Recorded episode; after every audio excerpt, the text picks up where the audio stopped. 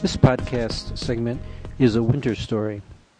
In November 2006, another book in the Up the Lake series will be released called Up the Winter Trail, where details of life in coastal BC in the winter will be the primary target. But this particular chapter is from the first book in the series, Up the Lake, and deals with winter at a local location, not very far outside of Powell River, called Mount Mahoney.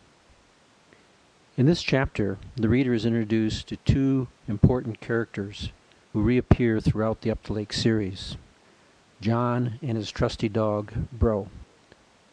The chapter is entitled Mount Mahoney. December winds blow strong and gusty from the southeast, a favorite direction for the creation of shipwrecks on the Chuck and a time to hunker down and avoid temptations involving oceans or lakes. This will be a rare night, a sleepover in town. I am tempted to try the lower portion of the lake to see if it is safe, but that would provide little indication of conditions farther north. Pilots call these temptations sucker holes. You see a break in the clouds and go for it, only to find the path blocked by severe weather, and then the path behind you slams shut. The condo balcony door is cracked open. The living room is warm. The clanging of sailboat mast tackle broadcasts the wind velocity in the nearby harbor. Metallic quavering of the masts spells strong winds tonight, and there is no relief in sight. A wound up low pressure system over the Queen Charlottes is deepening rather than moving. It draws air northward through the Strait of Georgia, directly over Powell River. Texada Island acts as a temporary buffer for the blast, only to refocus the winds through the Malaspina Strait, right outside my window. It is too dark to see the sailboats in the harbor, but I hear their masts tinny clatter. Sheets of rain pound against the balcony door, with a few drops forcing their way in through the narrow screen opening. The cold air swirls near the door, blowing extra energy into the roaring gas fireplace. This rain and wind is supposed to last for days, but forecasts this time of year are suspect. No one puts any faith in the weatherman's prognosis regarding two more days of rain, followed by sunny breaks, followed by more rain and wind.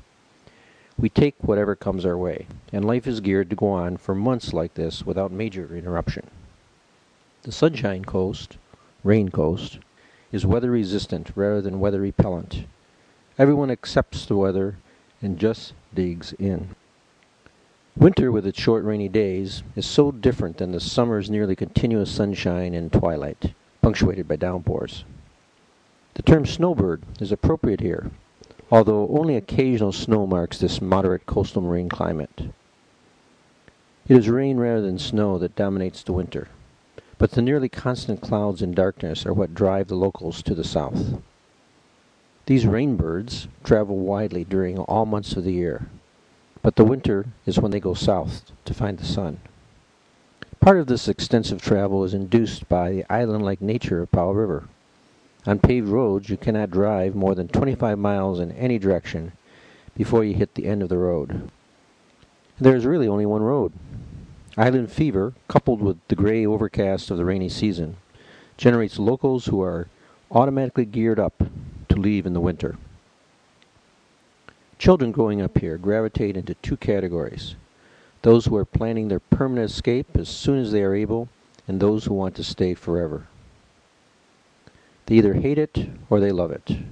There are few who fall in between. In the winter, the Rainbird's focus of travel is Arizona and California. One of my favorite winter flight destinations from my home near Los Angeles is Phoenix. The flight takes me over stark desert terrain, and there is a particular winter spot that attracts hundreds of travel trailers in the middle of nowhere, grouped in wide circles like wagon trains. I gaze down on the bleak environment from my Piper Arrow, imagining that these are locals from Powell River, living their winter dream, day after day of Arizona sunshine. I am stunned to learn that a popular garden spot of retirement for Powell River residents is Hemet, California. This desert community, registering consistent summer temperatures of over 35 degrees C for weeks on end, is not exactly my idea of paradise. I used to plan a winter trip each year to a cold destination. Now Powell River is my winter choice. Living in Southern California, it is always fun to have a little bit of snow for the holidays. One year it was Denver, another year Salt Lake City, then Edmonton. The visit to Edmonton was particularly memorable. There are few places more consistently cold and desolate than Edmonton in the winter. The frigid winds whip across the Alberta plain, chilling Edmonton to daytime highs of minus 30 C. I've never been so cold in my life, including a two week military deployment in the winter to Alaska. On this Edmonton trip, I ran into some local residents who were, ironically, en route to Anchorage to warm up.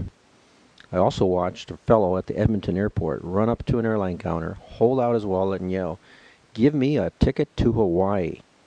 The Edmonton to Honolulu route must be particularly popular.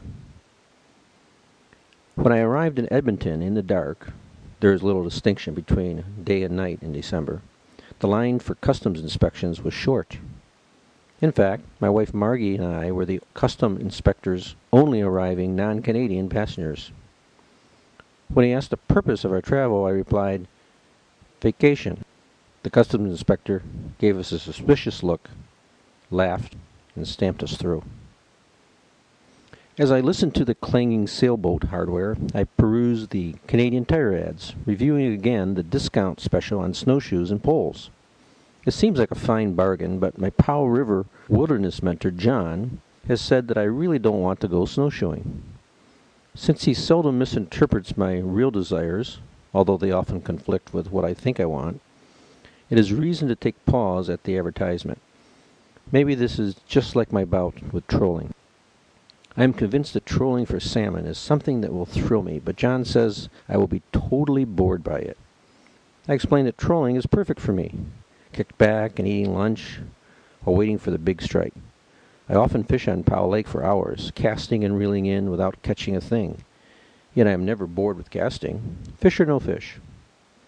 The ocean salmon catch has plummeted dramatically in recent decades. The days of fish after fish are gone, but a recreational fisherman with patience can still catch a big one.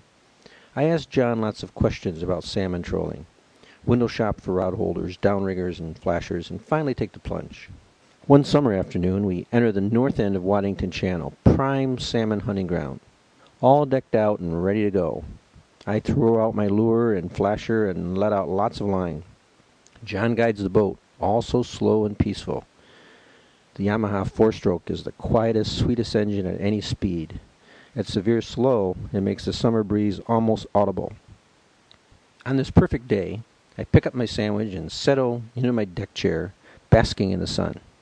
At this slow speed, I can feel the penetration of the sun's rays, but it is not too hot to mar the moment. Conditions are superb, and I am finally trolling. John settles into the other deck chair, while periodically reaching forward to tap the steering wheel. We sit contentedly munching on our sandwiches while the rod holders do all the work. Nothing happens.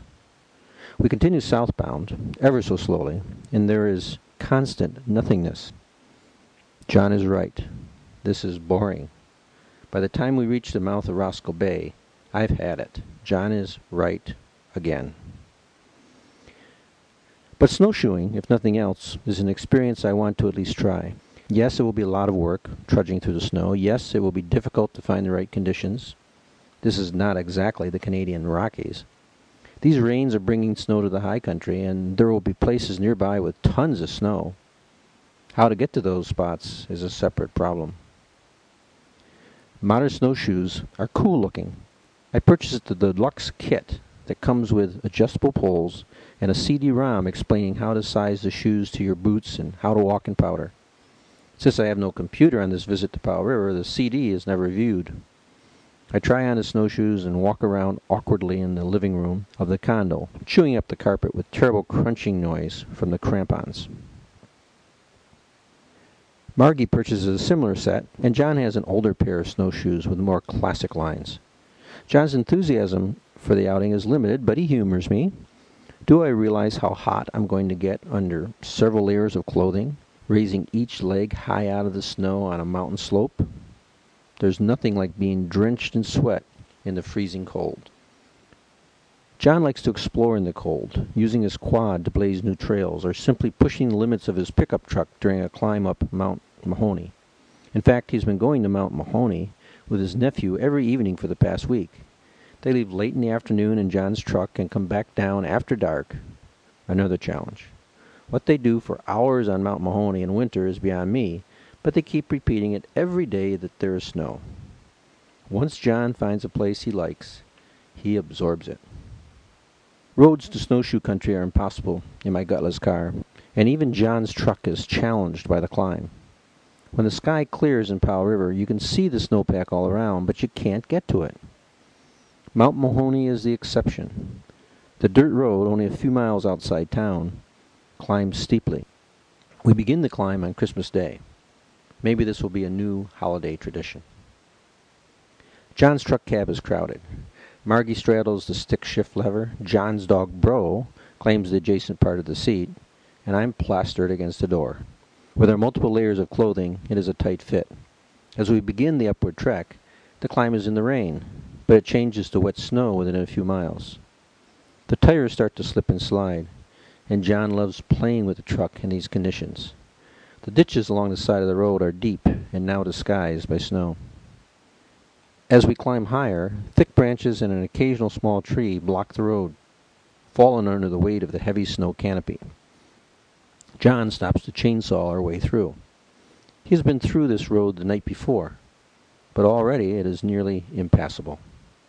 We find a spot where the road temporarily widens and we stop to install the tire chains. This is a cold and sweaty process, as well as a dirty mess. The rusty chains stain my new gloves, so now my gloves are wet, cold, and dirty. But we're going snowshoeing. The rest of the climb is through rapidly deepening snow. It is coming down hard now, giant white flakes, a beautiful sight. The increasingly slippery road tests John's driving skills.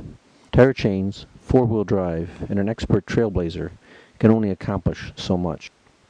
We stop several times to clear more branches with the chainsaw, but stopping on these slippery slopes is a tricky process. Getting started again is even trickier. Finally, we can go no more. The truck's tires spin and spin, and the vehicle slips backward at an awkward angle.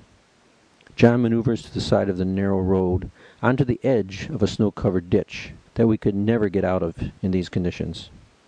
He expects that others might try to climb as high as we have today, and he wants the roadway clear for them to pass. Who else would attempt this mountain under these conditions? Answer? Maybe one of John's friends. The snow on the road is eight inches deep, reduced well below the level of the snow in the adjacent woods by trucks like John's over the past few days. This is the minimum snow depth for snowshoes. The truth is that regular hiking boots would work better in these conditions. In the adjacent woods, the snow is several feet deep, but passing through the bushes is an almost impossible task. So we stay on the road and begin to climb. Within only a few hundred feet, I am panting and sweating. It is a major effort to lift the leg high, clear the snowpack, push the snowshoe forward, and set it back down. John propels himself forward smoothly on his older style snowshoes with bear trap bindings and no poles. I struggle for forward momentum, and without my poles I would be immobile. Margie is falling behind, puffing and panting, but refusing to give up. Bro romps playfully out in front of us, hopping off the road periodically to pursue some imagined critter. He plays and barks, and we struggle and sweat. There is a trail to our right barely visible from the road.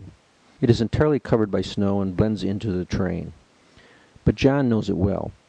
It takes us across a deep trench that Margie and I struggle to climb. We can only maneuver upward on the other side of the trench by turning sideways and digging our crampons into the slope. The snow is several feet deep, and it is here that snowshoes are the only way to get through. The going is tough, but I'm pleased that we have a taste of real snowshoeing for the moment. John points to a tree ahead, just off to our left. See the boots? he asks. What boots? I hardly see the tree in the near whiteout of the falling snow. But John's eagle eyes see something, so I stare at the tree as we continue to lift our snowshoes and plod ahead. Boots in the snow? I ask. No, in the tree, about thirty feet up.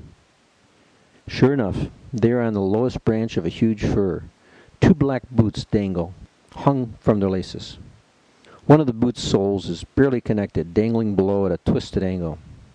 What in the world are they doing up there? It must be some kind of a joke. Who would climb that high in a tree and hang a pair of old boots? Lumberjack, answers John.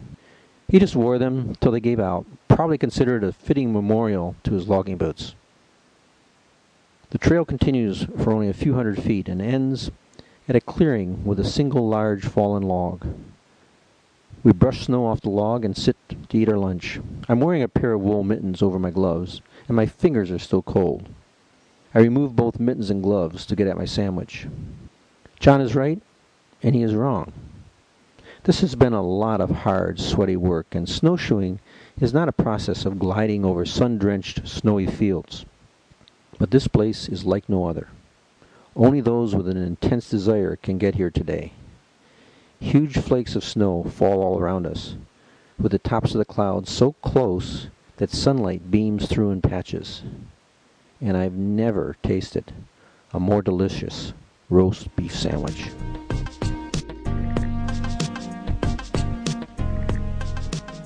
Thanks for listening. For further information about the Up the Lake series of books, visit www.powellriverbooks.com. See you up the lake.